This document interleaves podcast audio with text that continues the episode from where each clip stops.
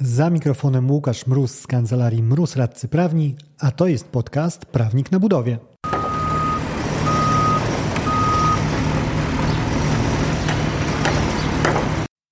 Na swoim ostatnim szkoleniu włączyłem mikrofon i dzięki temu mam kilka godzin materiału merytorycznego. Zapytałem na facebookowej stronie Prawnik na Budowie, który fragment tego materiału byłby najbardziej pożądany do podcastowego wrzucenia. Największym zainteresowaniem cieszył się wątek robót dodatkowych w ryczałcie. I fragment dotyczący tego wątku wrzuciłem do podcastu właśnie. Jaki fragment? Konkretniej dotyczy on tego, jakie scenariusze realizować działań, kiedy już roboty dodatkowe się pojawią. Jak działa branża, co się wtedy dzieje. W tym fragmencie omawiam 2 z 3, które omawiałem na szkoleniu. 20 minut materiału przed Tobą. Za mikrofonem Łukasz Mróz, a to jest podcast Prawnik na Budowie.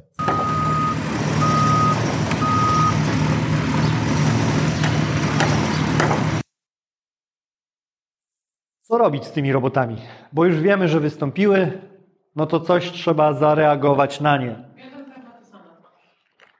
Scenariusz dominujący to jest to, co jest najczęściej na rynku, czyli to jak sąd Wam zasądzi, to my chętnie zapłacimy, a teraz róbcie. I dlaczego ten scenariusz jest tak popularny?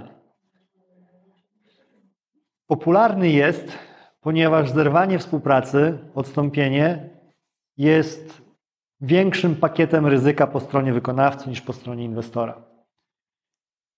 I co jest taką... Porozmawiajmy o konsekwencjach finansowych na początku. Pierwsza myśl, jeżeli chodzi o konsekwencje finansowe odstąpienia, co może wrócić do wykonawcy, to? Zastępcze, okej. Pierwszą kary. To jest zawsze pierwsza ta myśl, czyli te nieśmiertelne 10%. Ale nie jest to wcale najcięższy bat, który na plecy tego wykonawcy spaść może. Wykonawstwo zastępcze, tylko nie prawniczo, bo jakby wykonawstwo zastępcze prawniczo to jest rzecz, która realizowana jest nie po odstąpieniu, a zamiast odstąpienia. Jest albo. Do wykluczenia zaraz dojdziemy, albo nawet już teraz powiedzieć możemy, czyli na rynku zamówień publicznych kolejna rzecz, no to 3 lata pożegnanie się z rynkiem zamówień publicznych, bo jest przesłanka wykluczenia. Albo przynajmniej konieczność tłumaczenia się z tego odstąpienia i samooczyszczenia. Nie jest to aż tak tragiczne w praktyce z perspektywy wykonawcy, no bo jeżeli jest spór o prawidłowość tego wykluczenia, to w ogóle lata miną, zanim dowiemy się z wyroku sądu, kto odstąpił prawidłowo i przez ten cały czas wykonawca będzie działał na rynku. A nawet już jak ten wyrok zapadnie, no to można ratować się, przynajmniej próbować się ratować procedurą samooczyszczenia. No tu zawsze ryzyko jest takie, czy ona zostanie uznana za oczyszczającą, czy też nie. Ale wracając do pieniędzy, co jest bolączkowe. Mamy w Białymstoku stadion, który miał nam zbudować FH za 157 milionów. FH przerobił 17% przerobu i w tym momencie miasto stwierdziło, że FH stadionu nam jednak nie zbuduje, bo miało zarzuty co do terminowości realizacji i jakości. Głównie co do terminowości. I wyprosiło kulturalnie wykonawcę z placu budowy. Jak wyprosiło go, no to nie zmieniło faktu, że Jagiellonia gdzieś grać musi, więc ten stadion trzeba było dokończyć.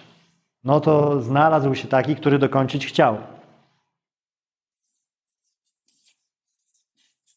Trochę drożej już to kosztowało. Miasto pozwało wykonawcę tego pierwotnego niespełna 130 milionów, czy okolice 130, z czego najcięższą kwotą gatunkowo były koszty dokończenia inwestycji. Różnica między tym a tym. I argumentacja miasta była tutaj prosta. Gdybyś ty, wykonawco, dowiózł umowę, zapłacilibyśmy za stadion tyle. Ponieważ nie dowiozłeś, musiał dowieść ktoś inny, kasując już tyle. Ta kwota jest miarodajna, bo to był przetarg publiczny i po prostu za tyle to mogliśmy kupić, wybierając najlepszą ofertę. 100 poproszę do zwrotu. W pierwszej instancji wygrało miasto, w drugiej instancji wygrało miasto, po drugiej instancji zawarli ugodę chyba 92 czy 3 miliony. Jakieś parę milionów upustu dostał, powiedzmy, wykonawca. I ta sytuacja jest ryzykiem dalece bardziej bolesnym niż jakiekolwiek kary umowne, szczególnie jeżeli wrzucimy ją w obecne warunki rynkowe. Bo wyobraźcie sobie Państwo, jak wyglądałyby te pozycje, wartość pierwotna versus wartość tego wykonawcy, który kończył realizację. W przypadku, jeżeli mamy wykonawcę, który ofertował, niech to będzie początek 2021 versus taki, który ofertuje teraz. Czym się różni od zastępczego wykonawstwa? Wykonawstwo zastępcze, tak czysto prawniczo, to jest coś, co robi się bez odstąpienia, czyli nie odstępuję od umowy i wprowadzam wykonawcę zastępczego, a tutaj jakby... Umowa zastępcza jest ważna? Tak, nie jest zerwana. Tak jest. Odstąpili i po tym... Tak, i tego dochodzili jako odszkodowania swojego. Dochodzili skutecznie. Wykonawcy zastępczym chyba jest tak, że oni wtedy też biorą całą odpowiedzialność za wykonaną robotę, tak? No i tak się potoczy. To jest ogromna bolączka, jak wygląda rękojmia i gwarancja jakości przy takim wykonawstwie. To nie temat naszego spotkania, także to, co mogę rzucić, nie wchodząc w detale, mocno rekomenduję, żeby dwa obszary w umowie regulować, jeżeli chodzi o wykonawstwo zastępcze. Właśnie odpowiedzialność za wady. Jeżeli chcecie Państwo, żeby i tak odpowiedzialność za obiekt jako całość nadal była na tym wykonawcy pierwotnym, mimo że zastępczy robił część robót, do ugadania jest. I druga rzecz to są kary umowne, bo jak wprowadzimy wykonawstwo zastępcze, to najczęściej regularnie przejedziemy też termin. I są wtedy bolączki, do którego momentu naliczać kary wykonawcy pierwotnemu. Czy do momentu wprowadzenia wykonawstwa zastępczego, czy do momentu zakończenia inwestycji, kiedy już wykonawca zastępczy robił. De facto, a pierwotny już nie działał. Ostatnią sferą, która sprawia, że wykonawca ten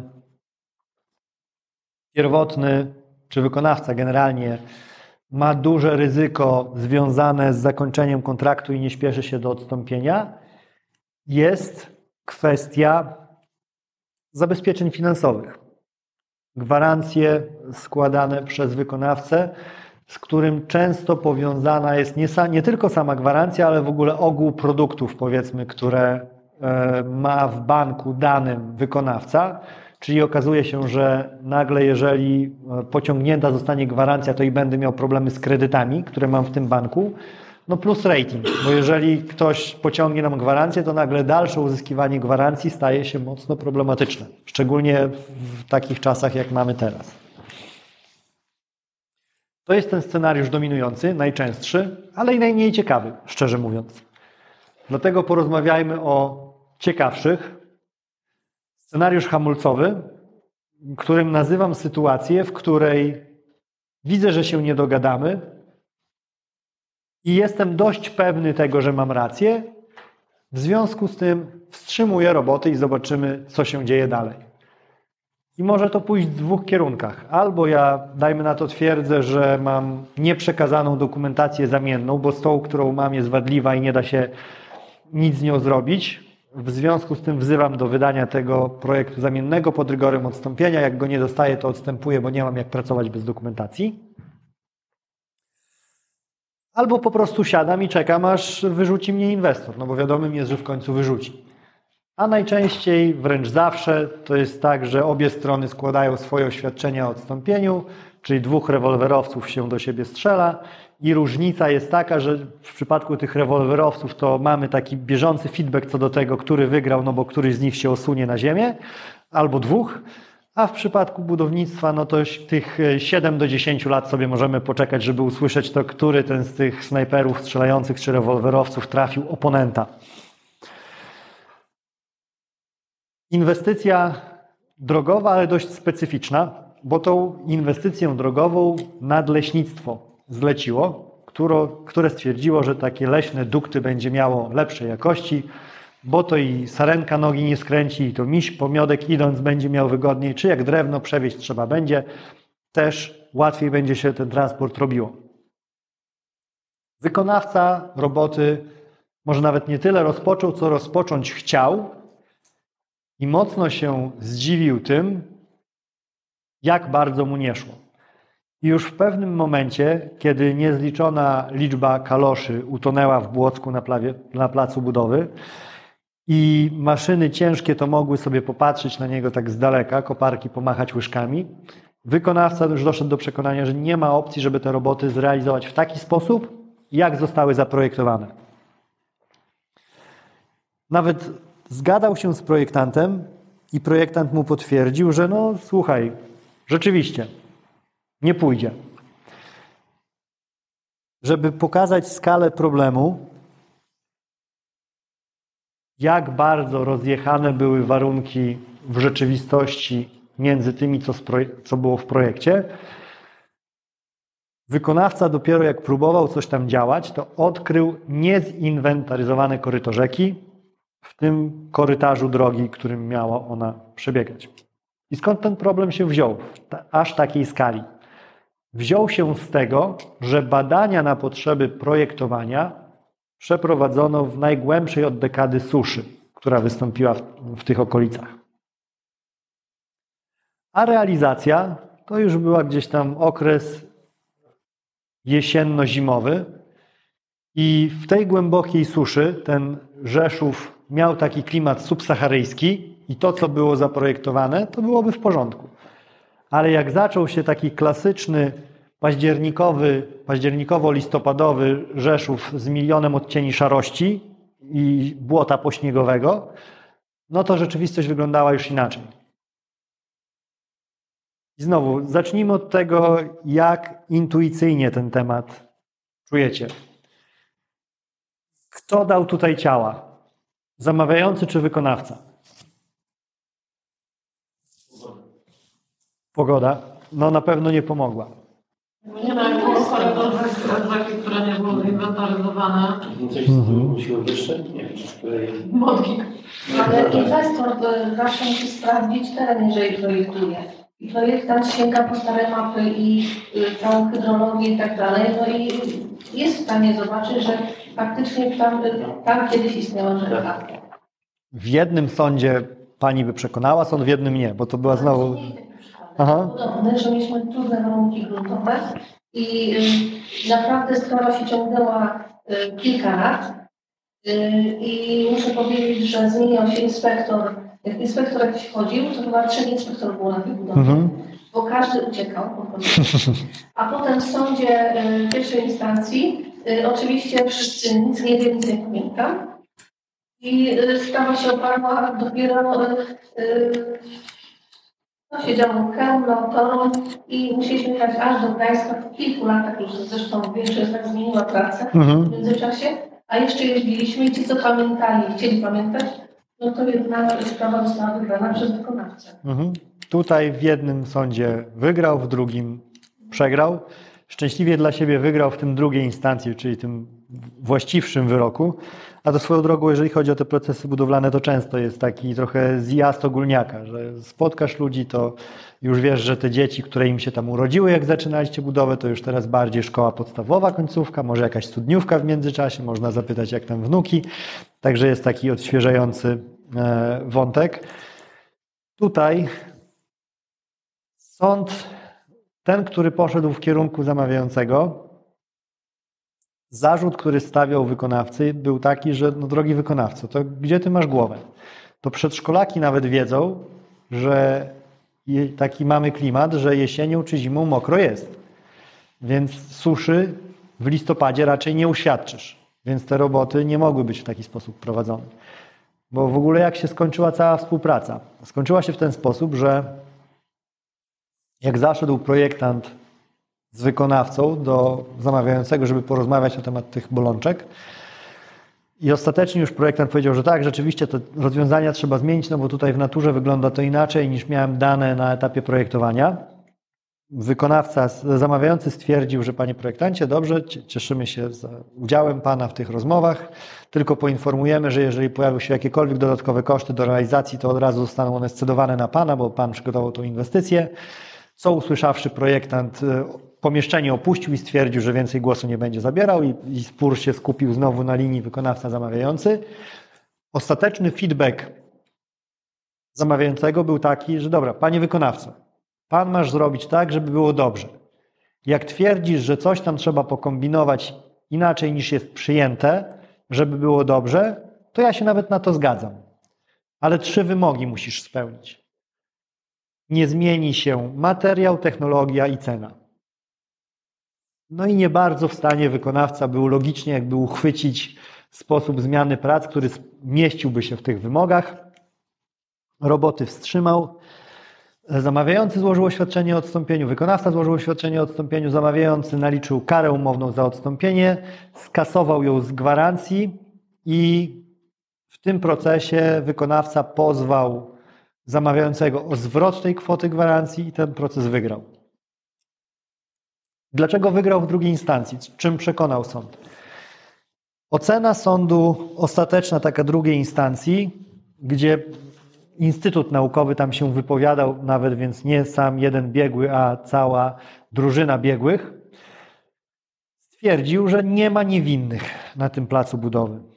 Że zarówno przygotowanie inwestycji obarczone jest problemami, że nie powinno być takiego efektu tych prac projektowych, szeroko rozumianych, jak i sam wykonawca też wyższą starannością wykazać się mógł i bardziej się postarać. I oddając clue argumentacji sądu, no to stwierdził, że skoro mam 2 winnych w ocenie tych specjalistów budowlanych, no to według mnie powinien odpowiadać zamawiający, bo to on jest jednak gospodarzem postępowania i na niego powinny spaść koszty. Inny przykład tego hamulcowego scenariusza, o tyle ciekawszy, że nie dotyczący już nawet sporu co do zasady, ale nie, przepraszam, to jeszcze spór co do zasady, ten ostatni jest co do kosztu. Jakaś nieduża inwestycja lokalna drogowa, w ramach tej inwestycji część drogi przebiegać miało koło zabudowań mieszkalnych.